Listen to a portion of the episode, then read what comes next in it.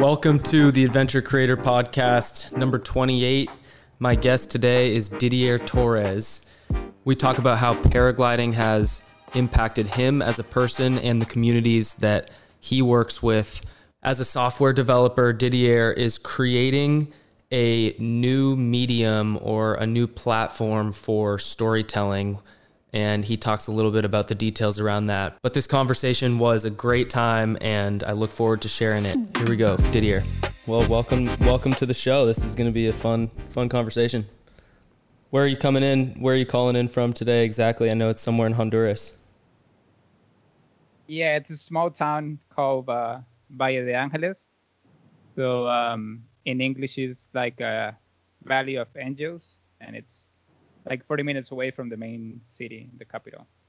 Okay. Is it uh, is it beautiful down there? Where does the name come from? Oh, it, it's like a small valley in between mountains, and I don't have to be honest. I don't really know where the angels part of came from, but I don't know. It, it just sounds nice. Did you grow and, up there, or is are or uh, how long have you been there? Yeah, I grew up here. Um, my parents are from here. Um, my whole family lives here, and I'm I stuck with it. Yeah. Very cool, man. Well, uh, we met last November, I believe it was, and uh, maybe you can give us a little context for how you found yourself in Banff, Canada, at the Adventure Filmmakers Workshop, and uh, then maybe even take me a step back and talk about how you got into paragliding in the first place. Oh, that that's a fun story. Um, so I started I started software developing like 10 years ago. And one of the things that always interested me was movies and just uh, anything related to media and arts. That's why I got into computer programming. And I spent the past uh, just nine years working on it. And there was a point where I was just bored of it. So I started like looking for new things and um, I started mixing software technology and and filming, and I saw one one video from Banff in Instagram, and oh shit, this this looks good. I need to be there, and I just looked at the page. Uh, there was some open calls for a workshop, and I just signed, and where I was there like six months later. Um, it was fun. And the cool thing is that I started paragliding also because of uh, of my job in, in technology. There was a guy that it needed a web page, and I was kind of skilled in that area. Mm-hmm. So the deal was that he was going to teach me how to fly, and I was going to make a web page for him. And that was uh, three years ago. So I've been doing that for three years, and um, I think Banff just makes sense that making films, adventure, mountain culture, and uh, I needed to be there. Yeah, man. Uh, you know, I think just from what I remember and from what we've talked a little bit about before we started recording today, like um, you're very passionate about sharing this interest and passion for for flying and paragliding. So, what talk to me a little bit about your motivation behind why you like to talk about it, like how it's changed your life, how it's impacted you, and like where this passion really comes from. Yeah, so well, I, I think there's a lot of um, my, my family has a lot of history with teaching here, and my mother's a teacher, my grandma uh, she's a teacher also, so it's kind of inside me uh, that feeling of sharing with others knowledge and. Um, the paragliding instructor here, he's um, he's from Canada also. So that was that was another cool thing. Me being in Banff and he being in Canada, all merged there. Mm-hmm. Um, but um, so the history of paragliding here came because there was a guy in like a small town near my my town that he wanted to fly, and he had no money to do it. And uh, my mentor and like uh, big friend from Canada, he somehow managed to get a group of pilots come down here and teach and then those same pilots came like years later and we started building schools and started building uh, social projects so everything just like merged together uh, the sport uh, the social work the um, technology I'm using. So everything just like went into a pot and everything just mixed. Interesting. So, I, so, how exactly did talk to me a little more about like how all these things merged? Because um, it's it's cool to hear. I didn't even realize like the connection between the social work, the technology, and the actual sport. Like what what exactly is going on and and in uh where you live? Yeah, yeah. So um, so practicing paragliding or any extreme sport really, um, you need um a decent amount of like resources to make it. Like you need a car, you need a uh, equipment. Mm-hmm. Some of that gear is it's it's not cheap. Um, so the idea behind the social projects was that, uh, well, if you have the time and resources to go and practice that, why not help the communities near the mountains where you do it? Right. Right. So Honduras is a really poor country in terms of um, social development and, and, and the economy, but it's very rich in, in tourism spots, uh, extreme activities, and there's a lot of potential. Mm. So those two things kind of uh, go hand by hand, right? Uh, growth and economic development and tourism, and the sport that we're practicing. So the guys that came here and, and teach people how to fly, they are from an NGO called uh, the Cloudbase Foundation. So the Cloudbase Foundation, it's uh, it's a collective of uh, paragliding pilots, and they create campaigns and uh, get funds and then distribute those funds among people in the rural areas where they fly. Uh. Um, naturally, Honduras was one of those areas, and um, they came here. They helped a lot. And then there was another NGO created here in my town, and I became the vice president of it. So, um, so that's how everything came together. And this this uh, NGO has been replicating the same projects like in Nepal, in India, here in Honduras, and yeah, I'm scrolling on the page right now. I, I see Namaste pilots. It looks like Nepal and um, very cool website. And I'll definitely I'll link that below here. So if anyone wants to check it out at this point, you just scroll down and check out the website there. So you, um, sorry to cut you off. Keep going. This this is super cool. Actually, I'm uh, I'm listening yeah no so um so uh, everything there there's there's a really nice story here i think that's mm-hmm. what also took me to to Banff um there's this story of um, my teacher and now a, a really really good friend it's he's a canadian pilot that came here he fell in love with the country and he was flying one day in the mountains and there was this little boy and he he was in the field he was in the cornfield just looking up the sky and seeing this other dude fly with a with a backpack on his on his back, right? Mm-hmm. So my friend landed on on one of the spots there near the cornfield, and this small kid went running to him, just ask him if he could teach him how to fly. Uh, and so that's the story of how paragliding came into into place. And because of similar stories and the work that this NGO is doing, like putting pilots as uh, effective agents of uh, change in their communities, um, the, the, the sporting activity here is really sustainable. And that that uh, everything regarding that uh, story like touched me. So I think that's one of the reasons that I went to Banff also just to learn how to tell that. Mm-hmm. And, because I just wanted to share the the amazing things that we have here and uh, what we have to offer. Yeah, man, that's it's super cool. That's uh that story. I mean, just the way you tell it right there, I can clearly tell your, you know, your passion, but also just like your ability to tell stories. Um, cool. I'm sure it's improved over over the course of time, but um, are you working on a project actively on this? And how's that going? Yeah. So we we uh, we tend to see stories as a linear thing, uh, but the way technology structures narratives now. You can um, illustrate several stories at one time. So um, what I'm working on right now is kind of a platform where you can upload stories for a specific uh, I don't know activity, and then a web portal is going to show you like the stories around the globe. So let's say that you have a story in Canada mm. or in USA or in Nepal, and then I have a story in Honduras and a story in Costa Rica or any place. There's always something that's connecting that. Um, so I think I'm using technology to tell that story. Right? I'm using technology mm. to to connect the dots. Um, so that's what I'm working on right now. It's it's a really complex idea and and an abstract concept, but yeah. uh, I'm getting there. We're it's, going. We're, we're getting.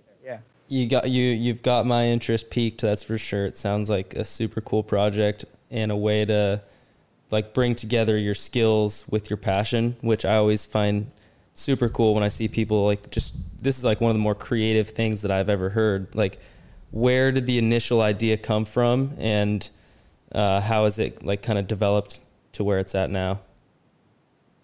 Well, everything developed from the problem that I had explaining a story. So because I'm really involved in the community and I'm really involved in the in the birth of the sport here, um, I didn't have a like a structured way of telling. Oh, so we first did this and then we did that and that connected here and that connected there. I see what you're saying. So it was really hard to explain everything, and I was like, ah, well, I can I can build something to to tell this story. So um, so that's how the the initial idea came, and uh, I've I've met a lot of interesting people uh, along the way. So I think any any story that I can probably tell, I'm gonna tell it that way. Hmm. So how exactly where try and like help me visualize like what this platform or what this medium looks like. So you say like there's multiple stories sort of advancing in parallel. Like how does that what does that look like as far as like the person who's going to be interacting with it? What are they going to see? Yeah, so uh, this is where I'm uh, practicing my marketing skills, and I'm just show you that it's going to be something awesome. Awesome. Uh, but um, yeah, no, the the the basic concept is that you as a person you have a specific um, interests and your interests are not the same as uh, uh, a person in I don't know, let's say uh, Miami or in New York. So there's going to be several parameters and several uh, key elements that are going to determine which of the stories that are in the platform you're going to be seeing first. Mm. So there's going to be uh, an onboarding process first. So you're gonna let's say put your name and then just select oh i like uh, skateboard i like uh, snowboarding so that's going to help the platform decide which which story you get to see first and then it's just like a regular web platform where you choose i want to see this and i want to see that mm-hmm. uh, so there's that um, but i think the the cool concept is that uh, uh every story is going to be tailored for you hmm. well any idea when it's going to be complete or at least version one is going to be out there? Yeah, so the idea was going to, uh, hoping to complete it by the end of uh, November this year, but you know we got COVID, mm-hmm. so uh, yeah, that's that, that's going to slow down everything. Um, but hopefully, in the next uh, six months, we we wrap it up, and uh, by January next year, we start filling it with with stories and and um, and footage and, and everything we need. Cool. Well, man, let me know if I can help out at all. I'm working on finishing off a film about my two friends and their dog that are skiers up here in Washington. So if you're looking for a, a little short film, then uh, I'll, I'll throw that one on there for sure. We'll put it there. Yeah, for sure.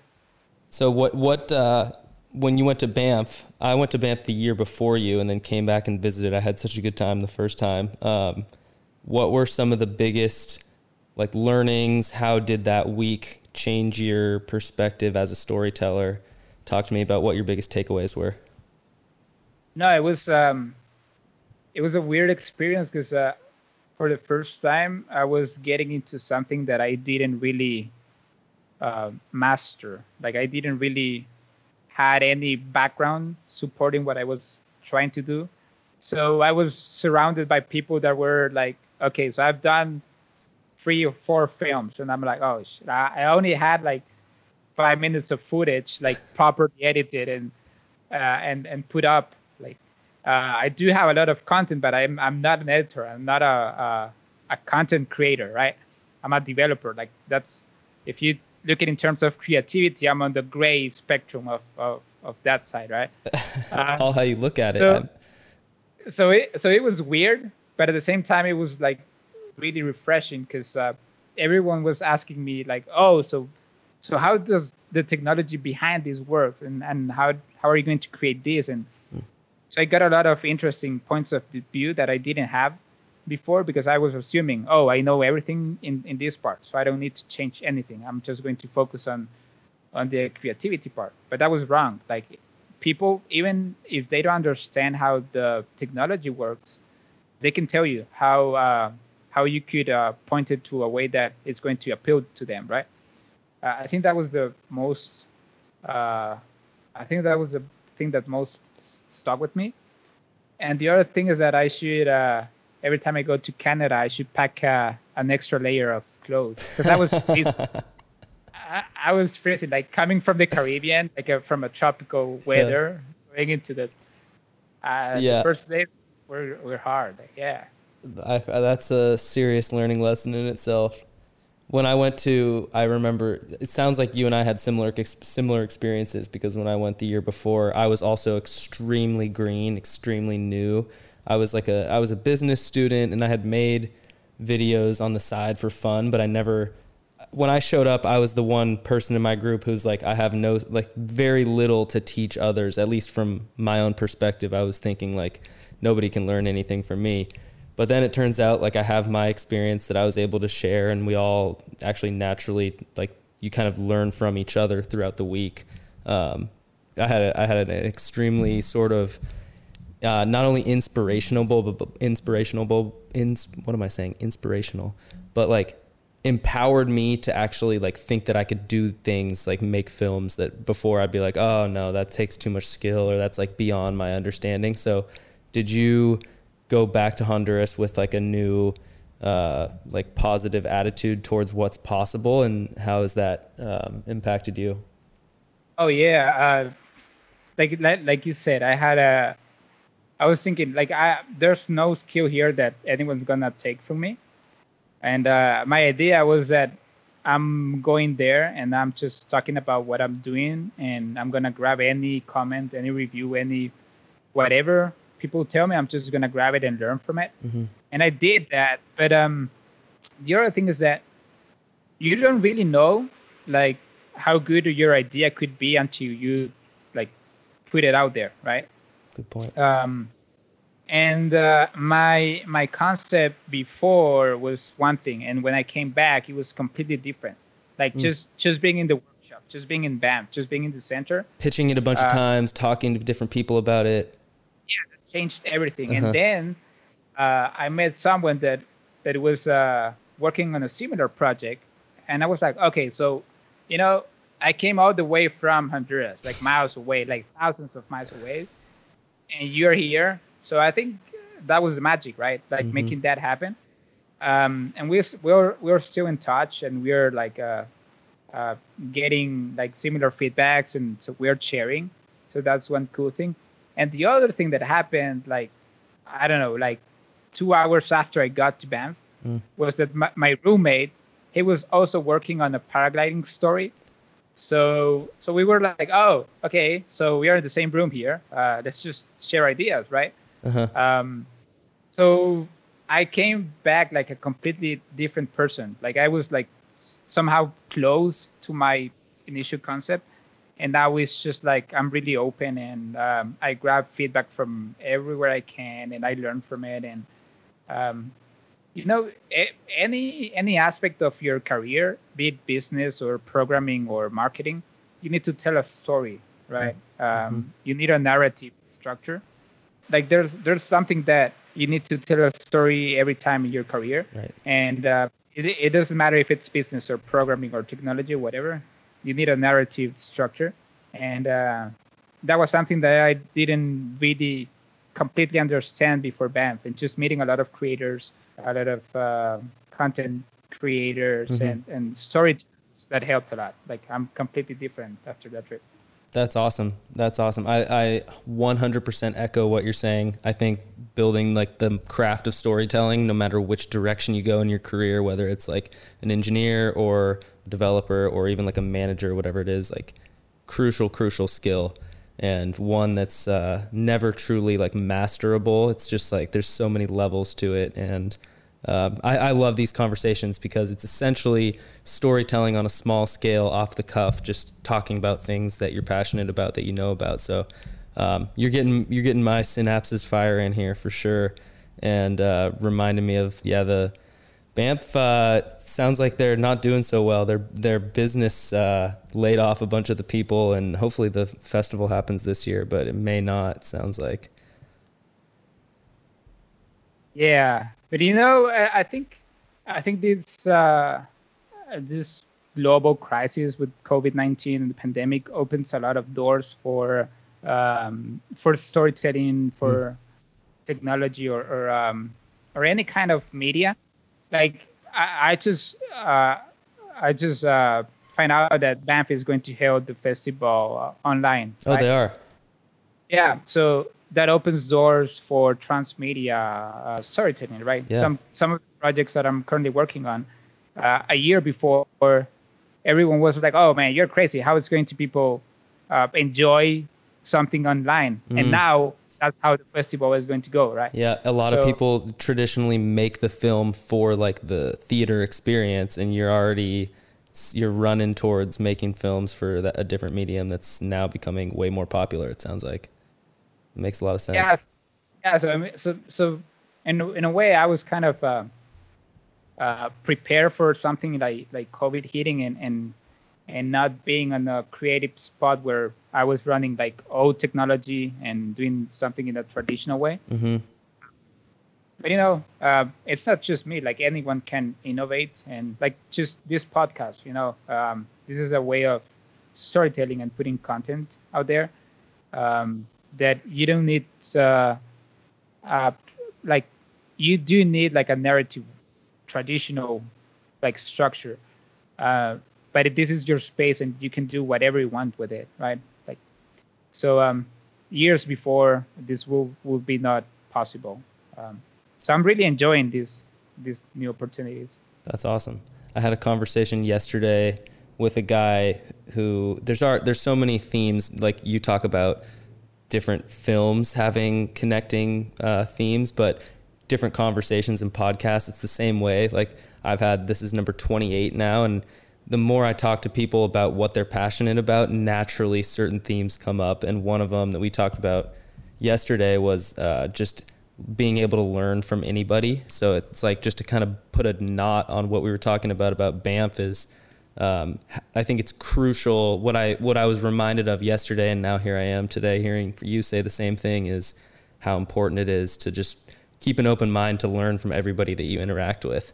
So it's super cool for me to hear from a developer, someone from you know halfway across the world from Honduras, and uh, I think we can we learn from different perspectives so much more than you know our our nearby perspectives. So that's uh, this. Yeah, I totally totally love, and I see the um, really the the form of podcasting kind of similar to you in the sense of it's a little bit more accessible now in this digital age, um, where people just can throw it on and go for a walk and you don't have to sit down and be in a certain place or anything anytime you can watch it so. I love it. So were you able to keep working? And give me talk to me a little bit right before we started recording you were saying that honduras had a pretty strict uh, policies around going outside and stuff like that. Yeah um, so this is uh, something that it's uh, it's really hard to put it in, in perspective unless you you know how the place works and you've been here or you've been in a similar place but um, just going to the store or just going to town is is another adventure right? I could make a movie about it. Um, like we're restricted to going out one day every two weeks. So you need to get your supplies you need to do everything in one day and then come back and get home because uh, there was a lot of uh, uh, funding going into health system, but everything was stolen. there's a lot of corruption and man- bad management here. So uh, that's that's a really big problem. Um, so yeah, you need to. That's insanely strict. Like you haven't so for the last four months you've only been out of the house one time per week or two weeks. Yeah. So the thing is that I live 40 minutes away from the capital, right, Mhm. from the main city.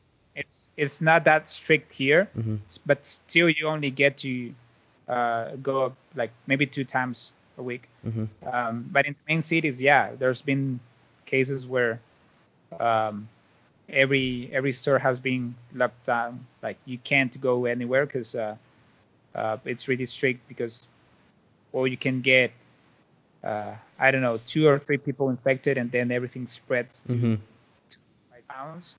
Um, so yeah, it's it, it's hard. Um, I I somehow uh, I've been working from home for the past four years, so I kind of adapted myself to the remote working and being at home and at the computer and working. So So Uh, that but I'll be- transition wasn't too bad. you know, it, it wasn't that bad. Like same the for only me. thing thing that I miss is just being outside and like before I could go just grab my wing and go fly. Yeah. Uh, now you can't do that, so it's hard. When was the last time you flew? I was like, I think March. Oh, yeah, I man. think March. And uh, wow. Well, any idea when the the flying is going to open up? I saw that video that you posted on your Facebook of I think it was like a German or Austrian guy being told that they opened paragliding back up when he was at the bar dancing. Yeah, so I don't. I, I don't know. I think probably by the end of uh, by the end of August. End of August. Some- Oof. Yeah. Wow. that's- it's open up here. I, I was just um, coming back from mountain biking today, and uh, every time you go up the highway, there's this one spot called Poo Poo Point. Have you ever been up near Seattle area? There's a spot, often like in the evenings, there'll be like 20 or 30 paragliders up in the air. It's pretty cool. Pretty popular spot near us, but it's open up here. You got to come visit, I guess. Uh, I'll pay you a visit. Yeah, uh, I'll go. Yeah, for sure.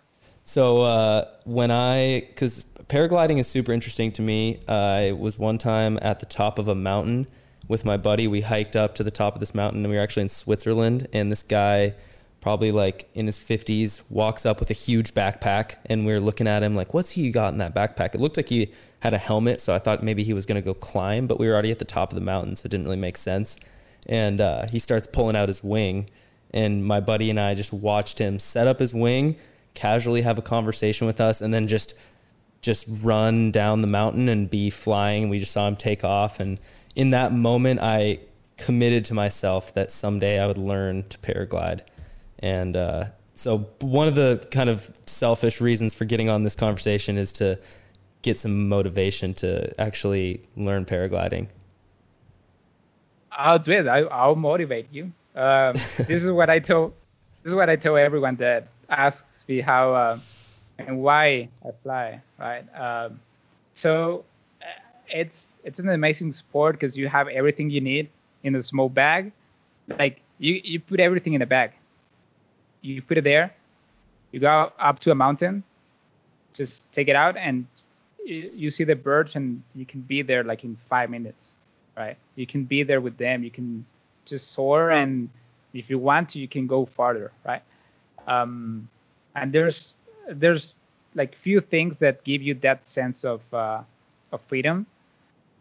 And when you're up, there's like really chill. Like you can meditate. You can you can get into the clouds and you can Mm. see everything down, and um, it's a really peaceful experience. Uh, but also, it's a really mm, uh, you gotta get into the sport with a mindset that you you- you are. For me, it was really a humbling experience because I thought that I knew a lot of things, which I don't. Um, you go into a sport with that kind of mindset, you're gonna get like into serious danger. So um, yeah, just just understanding how the mechanics of flight work. Um, it was it was really interesting and makes you really humble because you know that you literally depend on the laws of physics working, right? So if if one of those physics was wrong, you go down and you die, right? Mm-hmm. Um, so um, so I, I call it a magic bag. You have magic in your bag, have it and just go flying. Um, and um, the, the the the cool thing here is that there's only five or actually four pilots in in the whole country. Really? Um, in your whole country? Yeah, so I'm the second one. My my tutor was the first one, and then there's two other guys. Wow. Um, so we're we're developing the sport here. yeah, I'll say. And so you go flying, and you can see like you when you fly down, and you see the the roof of um, of the houses, and you see kids just running and waving at you, and screaming. Um, so that's that's also really nice. That's why I do it.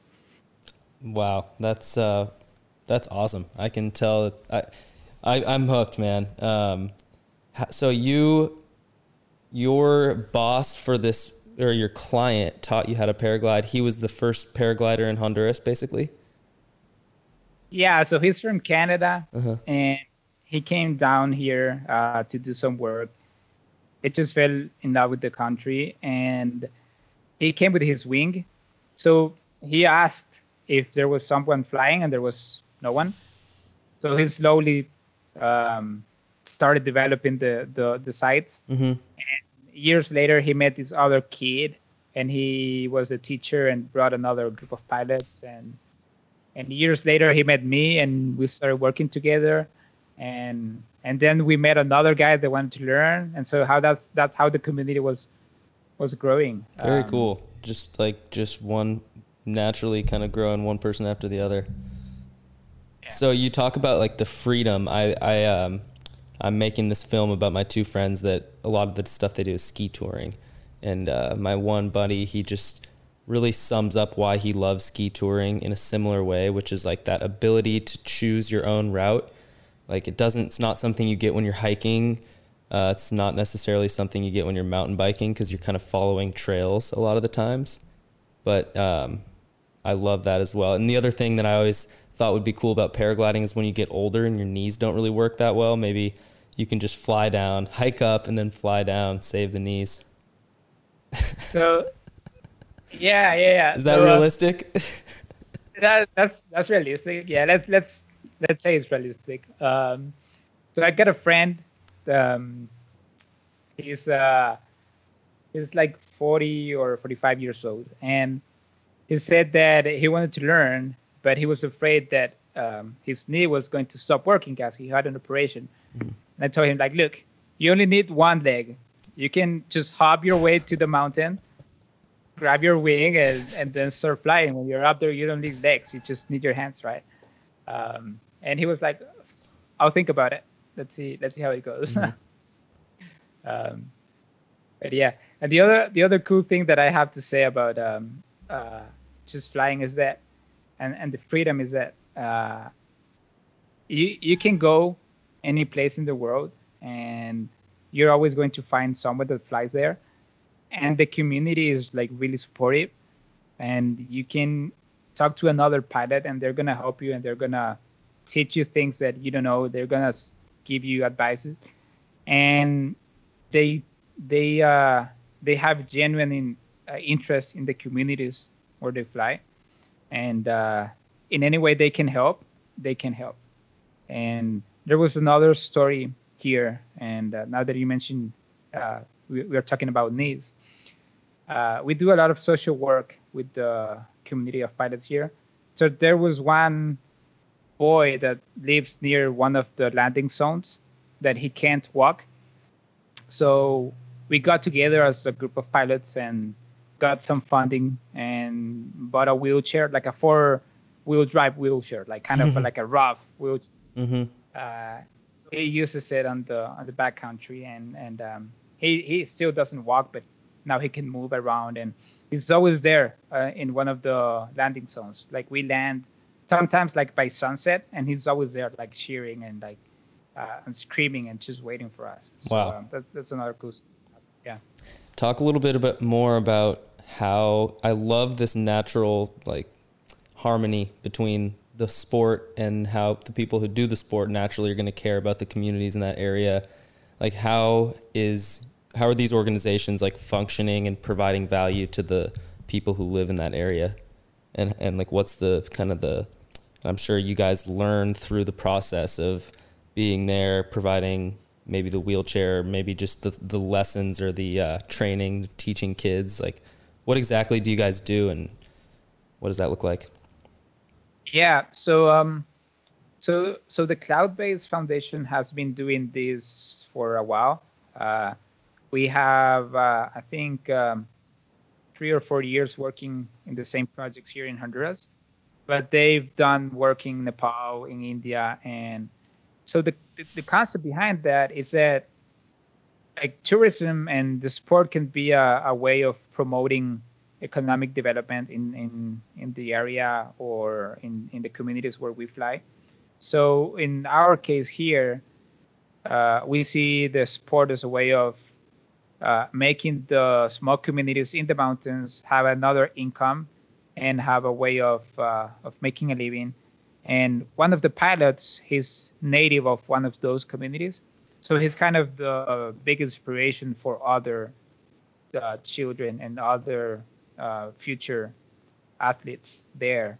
So that's that's part of the work. Like really, um, you can help, yeah. you can put together money, but in the long term, just the inspiration that you give people, yeah, um, that pays off like a hundred percent more than uh, just giving money do you think as far as because I, I, like to ask people about like their mindset um, and just developing like resilience pers- the ability to like when something like challenging happens the ability to like push through often you can only develop that through like challenges and learning and things like that. So obviously I, I can put two and two together here and imagine that if you're the type of person who learns how to fly like you said maybe humbled through the process um, maybe talk a little bit about more about how paragliding actually improves you as a person or improves your your mindset mind state or mindset um, I, I always like to make the um, uh, the uh, like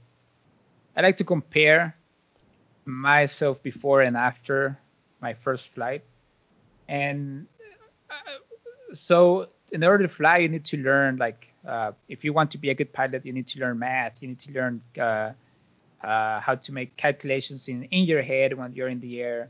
And but you also need to be humble enough to take advice from people that have more experience than you, and also um, learn from them. So before my first flight, I used to be this guy that oh I know technology, I know math, I know calculus, I know how everything works, mm. right? I know the theory, and you think that it, that's everything. But in reality, you could be up there, and the mountain could be speaking another language. like everything you know, yeah, just leave it, just leave it down there. Like everything's different. Yeah. Um, so, so I think that's that's the most important thing. But the other is that um, you kind of uh, understand how everything is connected. So, in order for us to keep flying, we need good weather conditions and to have good weather conditions, we need to take care of our environment. And to do that, we need to look for ways to keep um, order in the mountain, like uh, plant new trees or help people. Like uh, uh, these crops here, they're good, but if you could put them there, uh, this won't affect the mountain as uh, as it as it's doing now. So you kind of develop this uh, ecological way of thinking, and I think every mountain sport gives you that. Mm. Um, but the most uh, challenging thing in paragliding is that once you're up there, you're alone. Like you need to really trust yourself. So you're like two kilometers above the ground. Like you're literally looking down, and one mistake can put you in the top of it. Mm-hmm. Um, so I think I think that like just trusting, like learning how to trust yourself. That's that's the biggest uh, uh, reward. The thing is that in a country like mine, people don't usually uh, follow orders, but they do follow someone else, and they put their trust in in someone else. So you kind of need to develop that hacker mentality in society that has you like really tight And uh, for me, that's paragliding. Like if you can take that from paragliding and put it into the society, like we we can really improve it. Um, so that's me putting everything everything together. I, it makes a ton of sense to me. I uh, never have paraglided, but mountain biking, ski touring, ski touring specifically, just because when you go in the backcountry to go skiing, you're very aware of the avalanche conditions, and the avalanche conditions are dependent on the weather conditions. Specifically, if the temperature goes up and down a lot, above and below the freezing point, things like that, like you have to. It's not just about going out there and being physically strong or something like that. Like you're also on your own back there. If something happens, uh, you have often just a few minutes to like recover from that accident. Other otherwise, um, you know, no one's coming to help you. So that's like, how do you in paragliding? I'm sure a lot of people ask you this, but like, how do you deal with the risk in your head the first time you go fly? I can imagine it's overwhelming or do you spend a lot of time practicing like is there like a flight simulator version like i don't know how the learning process works but how do you deal with yeah. the risk and do you see so, it as like a high risk at this point? Because I've heard people say that once you kind of get it down, it's a relatively low risk. Maybe it's more dangerous just to drive to the mountain than it is to fly. Yeah, no, it's like I've never been in a in a crash in paragliding. Like I've never, I, I had a few scratches like when you're learning, mm-hmm. uh, but I I I have more harm done to my body inside my house, like bumping into a door or something than from paragliding. Um, but yeah, at the beginning you have your uh, your training sessions. You do it on uh, you do it in a small field, you do it in a small mountain, a small hill, and then you gradually go to higher altitude. Then you just throw yourself. Um, but the funny thing here is that because this is a new sport in in in my country, I was kind of the test dummy, uh, testing this uh, these new uh, uh, sites. So um, so it, it was challenging because uh, I was kind of learning myself how to fly, but we were also learning how to teach here. Um, so that was that was interesting. Uh, but you, you can get flight simulators. You can go online and just grab the theory. Mm-hmm. But at the end, the only thing that uh, that's going to give you the the real experience is just being there. So uh, yeah, and um, there's experience from other pilots that you li- really need to listen. What types of lessons? I mean, what what's like the basics? Like, do you have to learn like wind and pressure, atmospheric pressure? Like, what are some of the basics, just so I can get a taste? Yeah. So, the first thing is that you really need to develop your cloud watching skills. like, okay. Like, like now I can go up and, and just look at the sky and see, oh, okay, so that cloud is moving east, that cloud is moving north, and that's gonna give you a sense of how the wind is behaving. Um, so that's like the first steps. Mm. Then you get into more sophisticated tools, like you can go online and just look at the weather map. Oh, so we see this mass of air moving from the north. This is going to hit us in like two days, and then it does. Mm. So you kind of learn how to predict weather better than the people that tell you in, in the news, right? Yeah. Uh, you, you, you learn how to do that, and and then you it, it kind of became second nature when you're in, in the mountain. It's uh, it's an instinct. You get there and you can feel it. You can oh today's gonna be a, a good day, and then you you just wait for it, and um, and just go fly. So uh, I I think I think it gives you another uh, an extra sense. Like you develop another uh, superpower, if you if you can call it that way.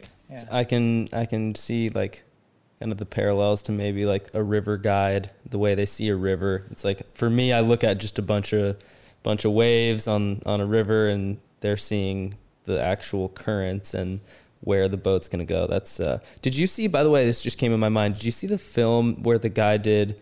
Um, a GoPro film of him going through like the Middle East and maybe like the, a lot of the Stan countries um, I forget exactly yeah. which countries, but where he like runs into like some guys with guns at one point, just like really, really great film shot all on his own. Yeah, that's that's one of the top paraglider pilots. Uh, the cool thing is that he's also a computer science. That's right, uh, teacher. teacher. hmm So I was watching that, and I was like, "Oh man, That's you. it- that's probably my future, and uh, I like it." And actually, that film won. I think it was the best adventure film. I Mhm. think It got an award. Yeah, it won an award. Yeah. Yeah, that was one of the best films I saw this year, and uh, just also a testament to the fact that you don't need nice cameras or anything. You don't need a big crew. Like he was just shooting all on his GoPro, all by himself, and the story Yeah, is so- incredible. I, I don't I don't know if it happens to you, but um, since I got into filmmaking, like I tend to look at film and just try to analyze like how everything's done, right? Right. And then I I because I'm working on the project right now, but then I tend to overthink and say, oh, okay, so I need that camera and I need Mhm. this and I need that. But then like at the end you only need one thing and that's the story. So Mhm. if you know how to tell that, you could do it with your pocket camera and hmm and you're done. Um, that's the other thing that paragliding gave me, like patience, um, to wait for good conditions and to learn how to do things the right way. But it also gave me this extra sense of, oh man, just go for it, like just jump and just go flying. So there's times that you need to do that switch. Uh, one time, analyze things. The other time, just do it. Um, That's well said. Well said. How do you apply that in your life? Give me an example of how you've uh, like jumped all in on something, but also calculated.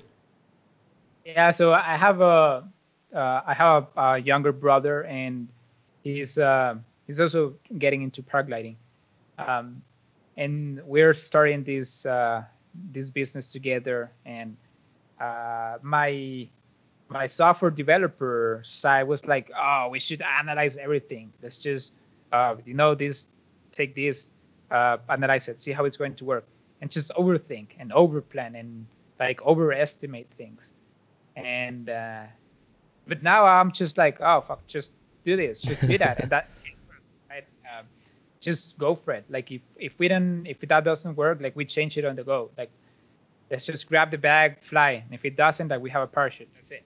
Hmm Um, that, and that's the way I see things. Most of the things right now, I could go into like a two-hour conversation on how I'm applying that philosophy, but Well, it's a great balance, like the harmony I love between uh, it's like patience and like sense of urgency at the same time, almost the same kind of similar idea, where it's like you're acting, you're making it happen, but you're also you have a direction that you're going. You seem to me like someone who definitely thinks things through, but it's also can be paralyzing if you're just analyzing and analyzing and researching and never just building and moving forward.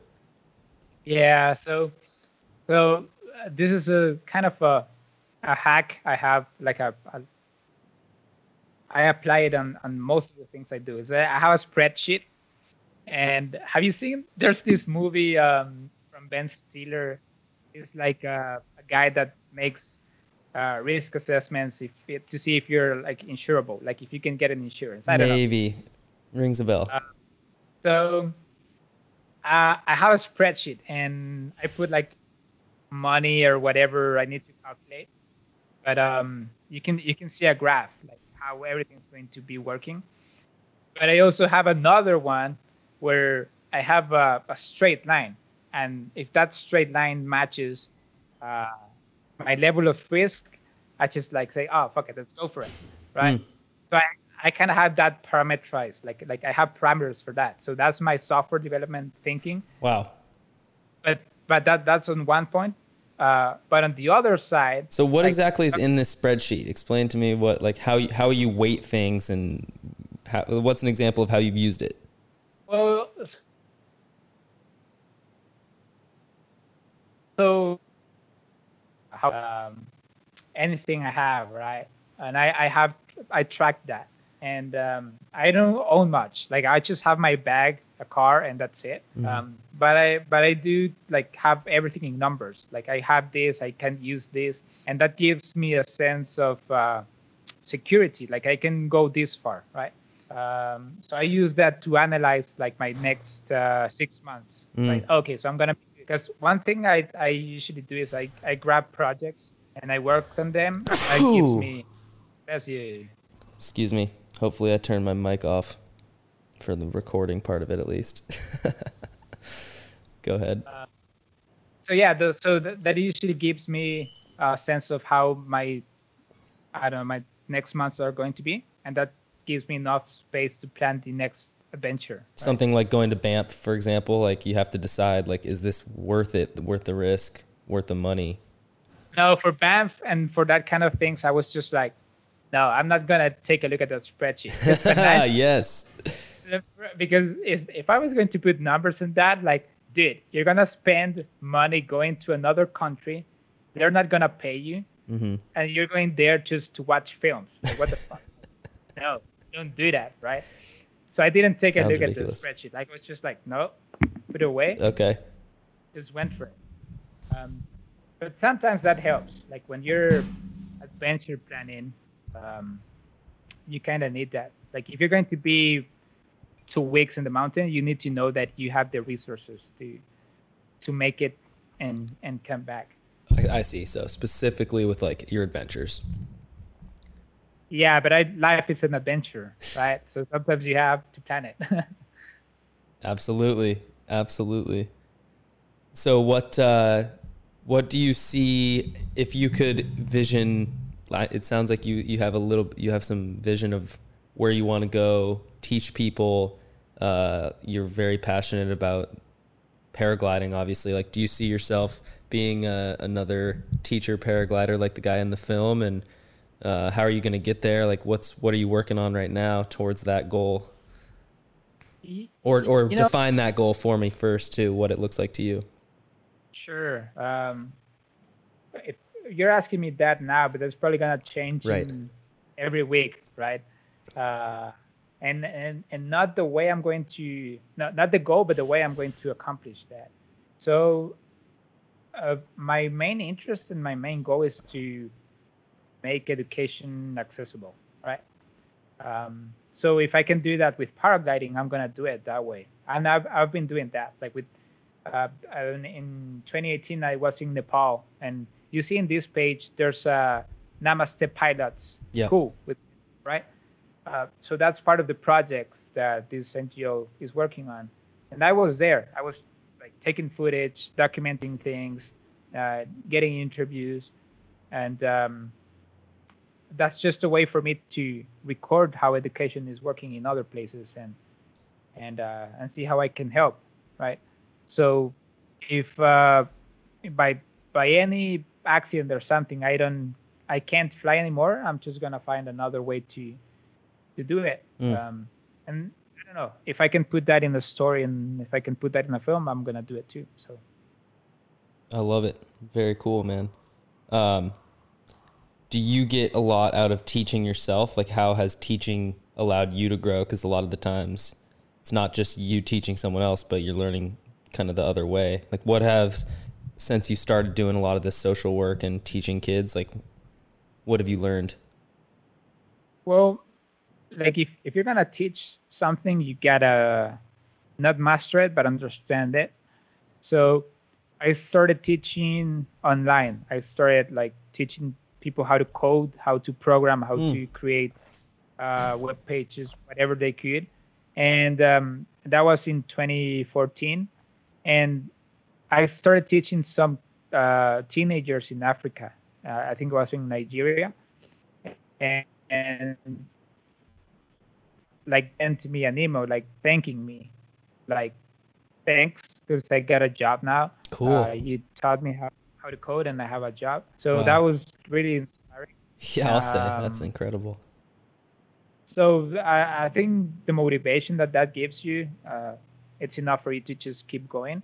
And obviously every time you you learn something and you teach it you became more you master it and and you have another skill that you can use right?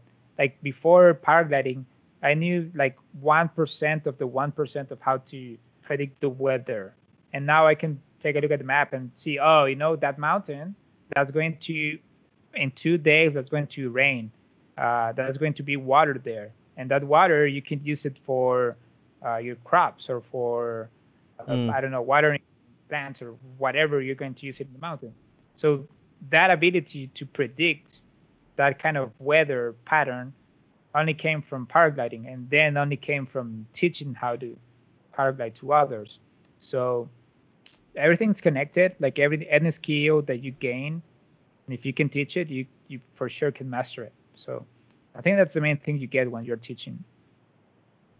Wow, I'm uh, I'm excited to to keep learning. I learn, I love being curious. Like I learn so much through every one of these conversations, but uh, specifically, you seem like you just have a very analytical brain, and to bring that into like this adventure sports world is a very, uh, it's like a potent combination because a lot of the times adventure sports you think oh just send it or just you know don't think about it. It's more about like the action. But the way you're describing uh, paragliding specifically it's like there's a whole intellectual planning side of it which is uh, something that i hadn't even thought about before this conversation really.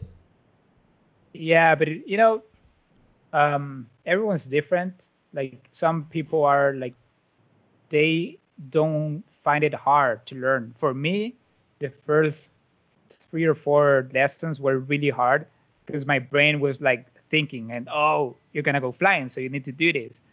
But in reality you just need to fit it right? Um, so for me that was really hard but once you get it you get it. You go to fly. Mm-hmm. but like you go to the other end of the spectrum and you have someone that's grabs the wing and in two or three hours it's it's master it and mm. you can see that it's natural right um, and we have that kind of uh, mentalities, abilities in every sport. Um, I tried biking, and I was really good at it, but it didn't give me that freedom that paragliding has has given. Um, but I, I know a lot of people that are really scared of uh, of going flying because of the heights. But but you give them a bike, and man, they fly meters off the ground. I'm like, that's way more more dangerous than what I'm doing, right? Uh-huh. That's so true. I I uh, I see those guys flying through the air on the bikes too, and I think I don't. I've never been paragliding again, but it's uh, you know very high risk when you're mountain biking. That's for sure. I actually, you know, I actually I don't know if I told you this. I sprained the heck out of my ankle like two weeks ago. Like literally almost broke it. Like three miles up a trail, huge heavy backpack, and I was just walking. I stepped on a root and sprained my ankle. Is uh, just walking, I got injured. So, you know, if you can get hurt doing anything, and uh, I think there's no reason to hold yourself back. Like if you're gonna like be worried about fear of injury, I think if you can calculate the risk and be smart about it, um, I don't see I don't see you as like a crazy man over here. Like it sounds like you you learn things, you go slow, you start on a small hill, and you build up. So that's uh, all right, I'm I'm not so worried. I jumping out of a plane though, that's a little different story. I don't I don't know about just jumping out of a plane for me. I don't see I'm not as drawn to that. Have you ever done that? No, and um that's the other thing that I want to get into. Like if if you go in the whole spectrum of flying, mm. I'm just at, the bottom. Like you can get into base jumping and yeah. wings and all that. Uh, but I think I need more humbling experiences like I'm still I'm still at the point where I'm not that humble to go and trust uh, that my parachute is going to work when I'm uh, up like falling down mm-hmm. and uh, for it to open. Might, yeah, and I might get hurt. So um, I'm not there yet. Uh, yeah. Once I once I feel that I'm there, I, I'm gonna I'm gonna try it. Do you see yourself as a bit of an adrenaline junkie, or do you get pleasure? It's the way you've been describing it. You just enjoy being in the air, interacting with the people in the community, but do you also get some sick pleasure out of pushing the limits of it? you know, I, I thought I didn't, but I do. yeah. yeah. Like, um, um, how how can I put it? Um, so you know, when you're in a death scenario, like you're trapped somewhere, and you manage to escape from it. Oh man, you learn so much. You learn from it. You uh, get new survival skills. That's never happened so every, to me, but has that happened to you?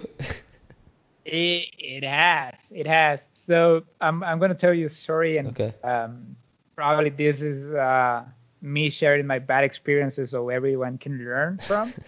so there was uh, there was one really emotional uh, flight that we were planning because it was uh, a farewell for one of our friends, and um, so it was the the last day that we were with him, and uh, I was planning on taping everything. Like I was gonna record everything and have it there and like make a documentary out of it. I was flying, and I always fly with my camera, so I was focused on on on taking pictures, and taking video. That I got myself into a really dangerous spot. Like if if you're flying and you get behind the mountain, you're really in a bad spot because mm. you can crash, you can go down. Um, so I was there, and uh, I spent like an hour, like trying to get out of it. Oh my god! Uh, just, just like um, trying to escape it, and I could see everyone going ahead and just enjoying, and then coming back and seeing if I, I was doing okay. And after an hour, everyone was like, "Okay, dude, you need help." Um, everyone was worried, and I managed to get out of there. And then the next hour, I went into the clouds, and I was having a bliss. That was it was one of the best flights I've, I've ever had. But I had that bad experience, mm. right? So it kind of uh, balanced out, like it, it zeroed out. But um, the days after that, the adrenaline kind of like were off, and I I went into this analyzing mode where I was like, okay, dude, that was really sketchy. That was mm-hmm. we're near death. Like you need to learn from this.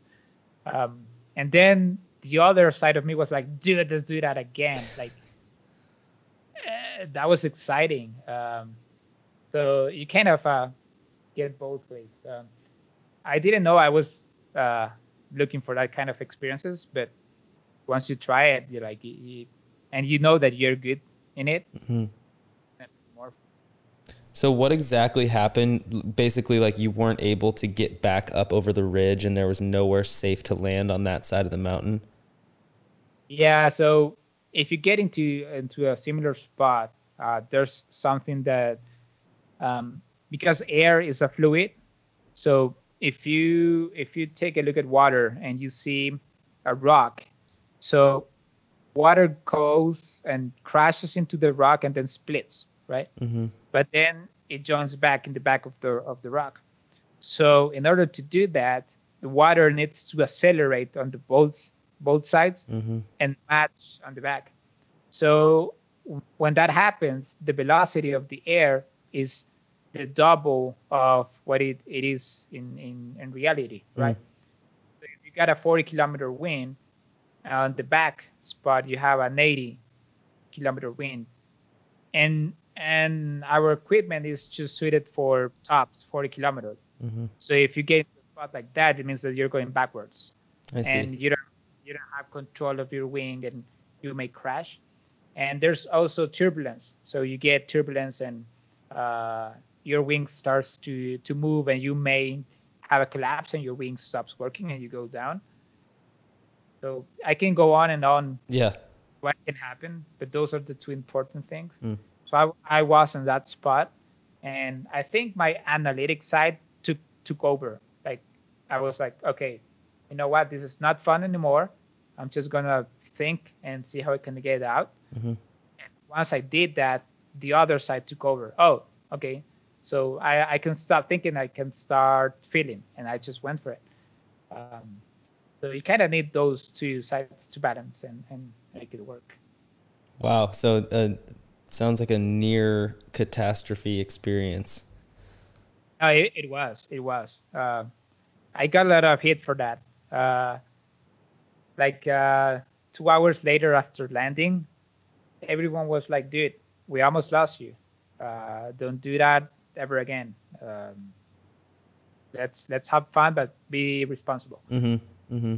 So, is it a natural progression to start with paragliding and get into base jumping and uh, wingsuiting, or is there a whole community that never really wants to progress to those things and sees paragliding as enough? Like, what's your kind of take on that? Well, you, you can you can say that all of that is related to flying and being Right. in the sky, and that uh, paragliding is the not the safest but the most um, controlled and uh, uh, risk-free. Mm. Right.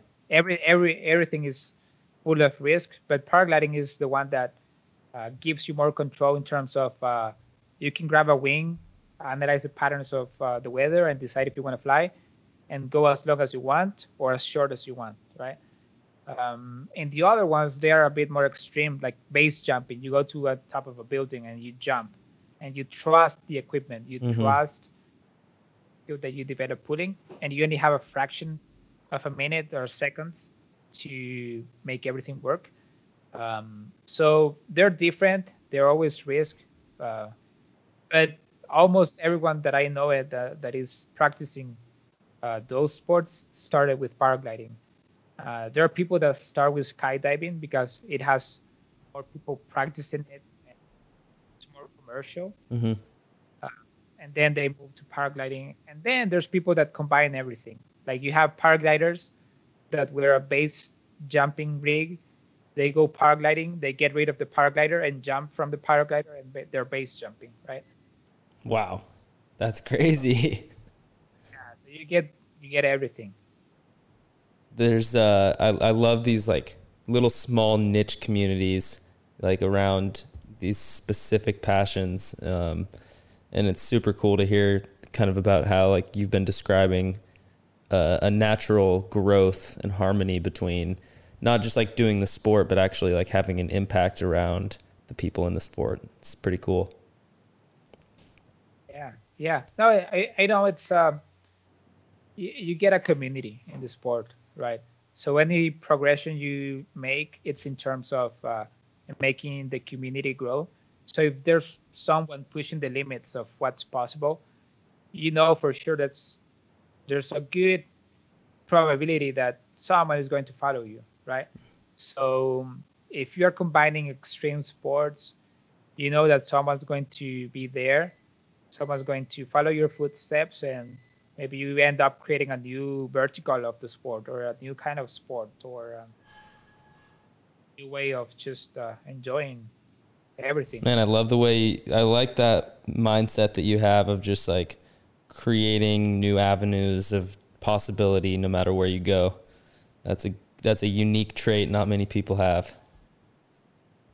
oh thanks i haven't put it that way but thanks No, for sure. I mean, everything we talked about, you're just like thinking about, you know, how how it could be changed or how it could be improved, or it's pretty cool um, to like see how that actually can be applied.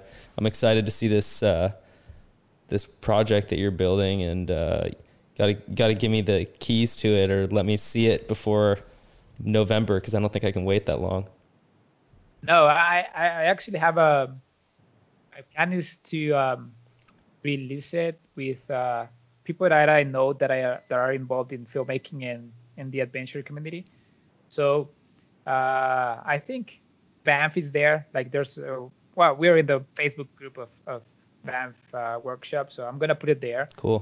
uh, sure i'm gonna share it We got to put uh, this conversation. I'm going to put this conversation in my uh, adventure filmmakers workshop as well. I did another podcast with a guy who was in my class who's a filmmaker, Matt Melling, and I'm doing another conversation with someone else from the Banff workshop from my year as well, uh, named Joel McNichol, who lives in Calgary on Saturday. So I'm, I'm. Uh, this is a small community and uh, super, super cool people part of it. Yeah, no, I think uh, from from uh, my experience there, it was really fun to just watch films. But uh, for me, everything that Banff represents and and and the festival represents is the community you get.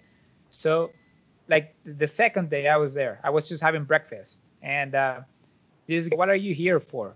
Uh, I'm I'm I'm about participating. Oh, okay, so I'm doing something similar, right? Turns out it was someone that that was attending my workshop too. Um, that was pretty sweet. And uh, my roommate working on a similar project, and uh, then just meeting someone randomly in in a coffee spot that was working on something similar to me. It was, uh, uh, I think, just that was worth it being there. That's awesome. I'm I'm super glad you had a good experience with it too. Um, for me, it was literally the job I have now. I met my boss when I was at the. I met NASA when I was at the Adventure Filmmakers Workshop, and we still work together. Oh, NASA, yeah. You remember her, right? She she's took your photo, your Facebook photo. yeah, she took she took um she took a lot of uh, of nice pictures, and uh, I remember that we went uh, we went f- making our film. Right, we were having our uh, our footage um, reviewed, but she was part of it. Like she she uh, she helped us. Uh, we had Michael also as part of uh, yep, Michael Brown. of our talent. Yeah, in in our film, and it was just fun. Like I, have never. Uh, I've never had experiences with uh, with other creators that were so humble and and help like they really help everyone's like protective of their tricks. Like i know how to do this but i'm not gonna tell you because mm. it took me years to learn it. Yeah. That was not the case? I was just like so how do you do this? And like oh and she explained it. Yeah. And uh, we were having trouble and she was there helping. Everyone in the workshop and every, everyone in the in in Banff was just like that. It was just amazing. Yeah, no, I had the same experience, and she's a super talented person. I've learned a, a ton from her, so um, it's it is crucial to have those people that you can look up to, learn from. The conversation I had yesterday, you might want to take a listen to it if you get some time, but uh, interviewed a guy who's a, a filmmaker and a creator, and just like much further down the line in terms of how much experience he has than me. So I was asking him like very specific questions about how he edits his photos in Lightroom, his his processes, his creative processes, and he's just like openly telling me, you know, stuff that probably took him years to figure out. And if I didn't ask him, or uh, if you know NASA hasn't like showed me certain things, then I would still be struggling in the mud trying to figure out the basics and um, that's pretty cool. Yeah, to to share knowledge is a special thing and big part of this podcast for sure.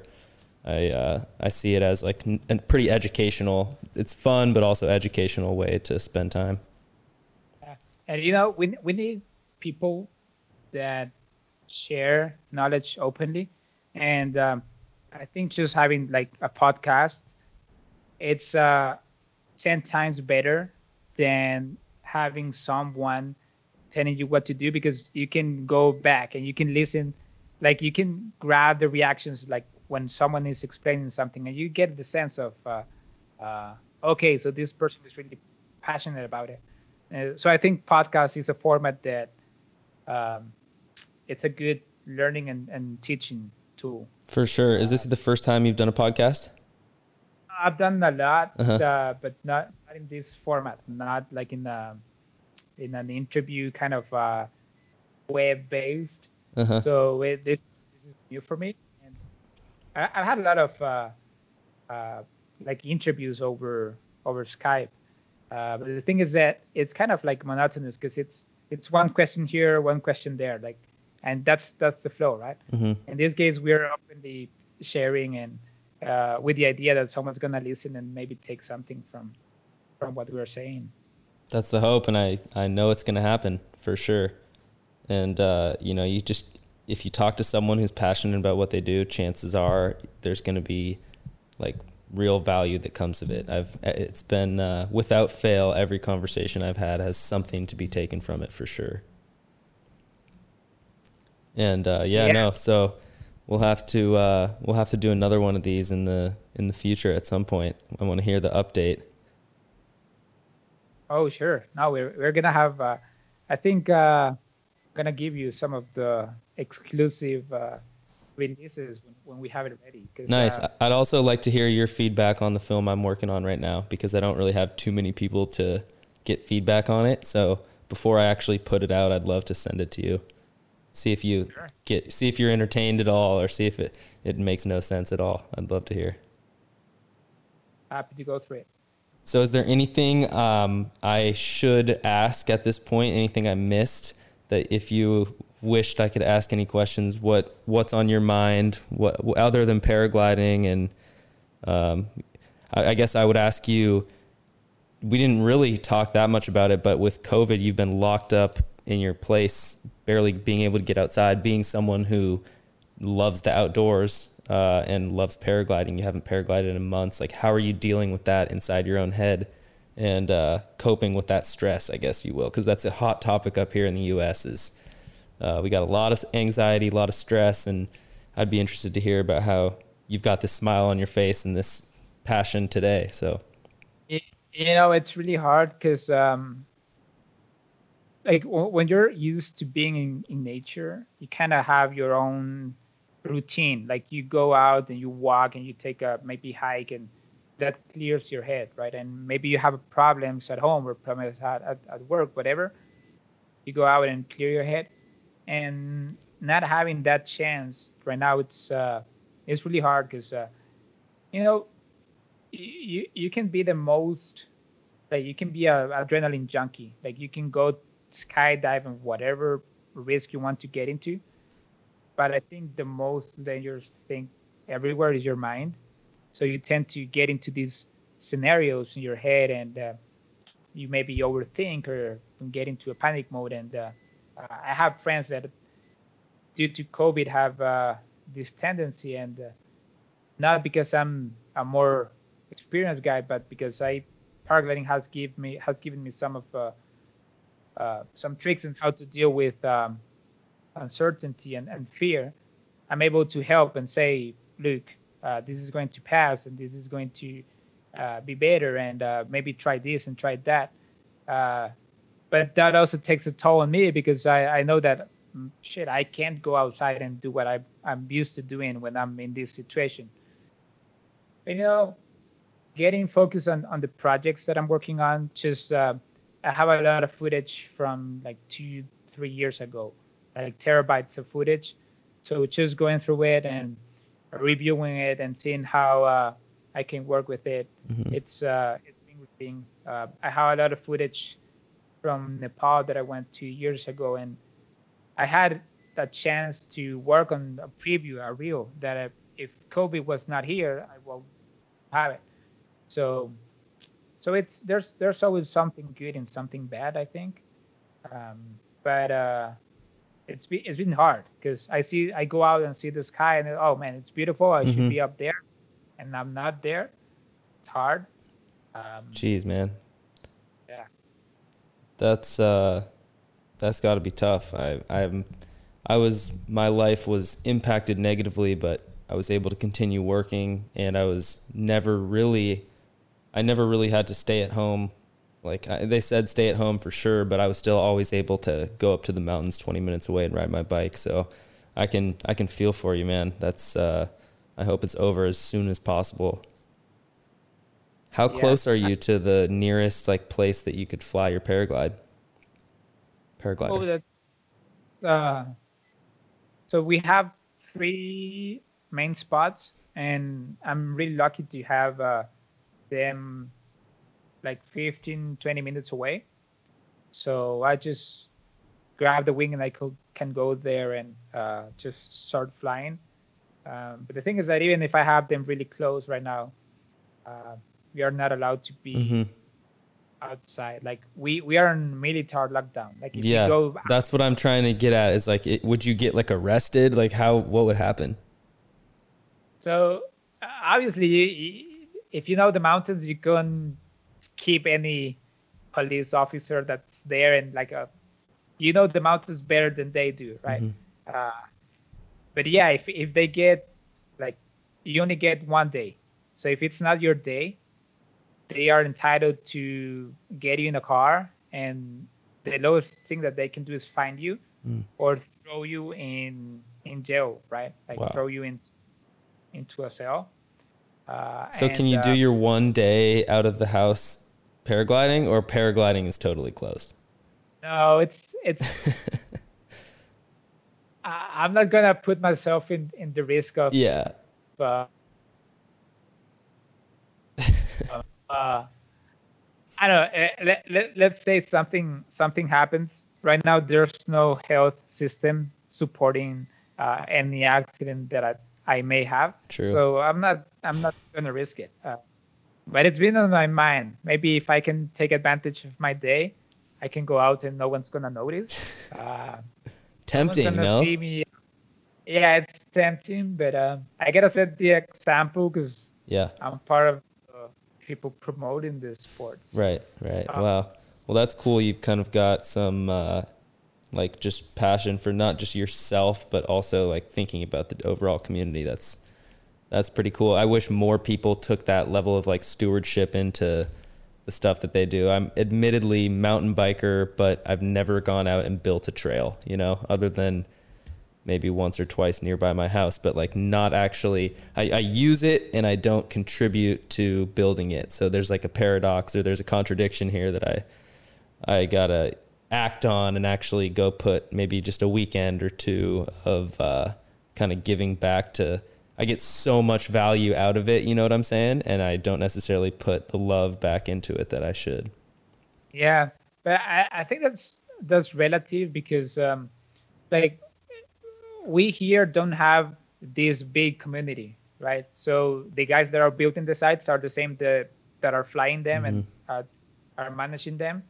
Um, and that that's that's okay. I mean, that's that's what we're here for, and that's the passion that we have, and we're gonna keep doing it and if people come and they want to fly they can use it and mm-hmm. obviously as part uh, our association um, that's cool but like back there like you have a lot of people practicing the sport and you say that there's trails and people use it and people maintain it and there's the other ones that don't do anything um, but i think that the content you are creating you're contributing to uh, to the sport and just putting content out there so you can take the space to uh, promote the activities. And you can see this podcast as a product of using that trail, that system of of, uh, of spots that are available, right?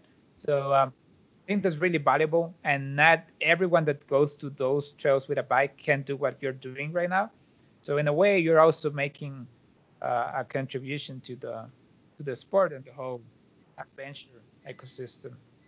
I hope so. One, I mean, I, I love, I have my selfish reasons for doing this. I just love the process of like getting in the flow state. Literally, I was talking to this guy yesterday and talking to you today. It's almost like paragliding or mountain biking in the sense of it's like meditative to have a deep conversation with microphones recording, knowing that you're 100% focused on what you're talking about, right? Um, that's the main thing. I just love the process. But then if there's once in a while, a person will reach out to me and say, "Hey, I got some value out of it," or um, yeah. So talking to you about paragliding specifically is uh, just right in line with that, like in terms of just um, the type of conversation I'd love to have. So it's been it's been a treat to to talk to you, man, and had no idea where we were going to go with this conversation. We spent just a few minutes laying down a little roadmap beforehand but that's the that's the beauty of just talking what you're passionate about there's always something yeah, it's uh, always an adventure. Um, yep. Best, I think the best conversations come out from uh, nothing scripted. So uh, when you have passion, I think that's the only thing that that you need. Like the best, I, this this always happens to me. Like the best flights I've ever had, I didn't have a camera recording. Mm. Like I, I didn't have anything to prove it. so so it's it's hard like explain look look i did this and i did that and i don't have video of it um, but those are those are, are the best moments. And um, i think it's because you're not focused on what should be happening. Mm-hmm. you're just living in the moment so. I love it. Um, one question to uh, wrap up is if you were going to go back and whisper in your 18 year old self one piece of advice what would you tell yourself? And I, I just while you're thinking on it, like I just want to say the spirit of adventure that you and I share is uh, very similar. Like I really believe that we just like there's a Jon Krakauer quote my buddy sent me from Into the Wild or one of the books that he wrote, and it's just like the very nature of the very spirit of like what we're supposed to do as humans is that to have an endlessly changing horizon and each day be new and different and experiencing new things and one of the reasons. Yeah, I just love talking to people for that reason because you're getting experiences through other stories, and also I love the idea of just like creating an adventure every day. That's the whole adventure creator thing. So a lot of synergy in this conversation. You were, you were. I was. I was having to hold back a lot, just like with throwing my my takes out there on how important it is to cr- be creative and also the value of adventure. I think I think um, one one like the best advice that you can give someone is that you shouldn't take anything too serious Mm. and uh, also take it serious. Like it's a paradox, right? Do it, but don't do it. Uh, and once you get that, uh, that's where freedom comes from. So, like, if you want to go flying, just do it. Uh, just just go for it. And um, if you don't want to do it, don't do it. Like, just do it and don't do it. Um, Don't think about it, ponder it forever. yeah. So Yeah. I think that that's the best advice that I I can give you uh, as or give me back in my 18s. Um, That's great advice. yeah the thing is that th- behind that is that you can do anything that you want right and you are free and the only person commanding you is you so don't take shit from from others and don't let external things affect you right um, i think that would be the summary of it Mhm. and um, I don't I don't fully understand that uh, right now, but uh, it's it's a good advice and something that I would love to hear. Um, I have a friend and he's uh, uh, I think he, he he's living in Seattle right now. I'm gonna put both of you in contact and uh, cool. he's he's also my mentor in, in paragliding and like he's kind of a guru in, in the community. He is uh part of the of this NGO, the Cloud Base Foundation, and he was one of the teachers that came here. And he's been preaching these um, not preaching, but spreading this this concept of IWOP, right? And uh, the abundance model. So um, IWOP is everything works out perfectly, right? Uh, everything is supposed to work that way. So IWOP with uh, with COVID nineteen, right? If I didn't have COVID nineteen, uh, some of the projects that I'm working on right now won't be finished, and uh, the pandemic gave me that time, and it also gave me time to reinvent myself into other things that I'm working on, and Mm. so IWOP, everything worked out perfectly. Um, so it's it's a it's a really powerful concept, and um, I think that's also another advice that I will give my myself back in time.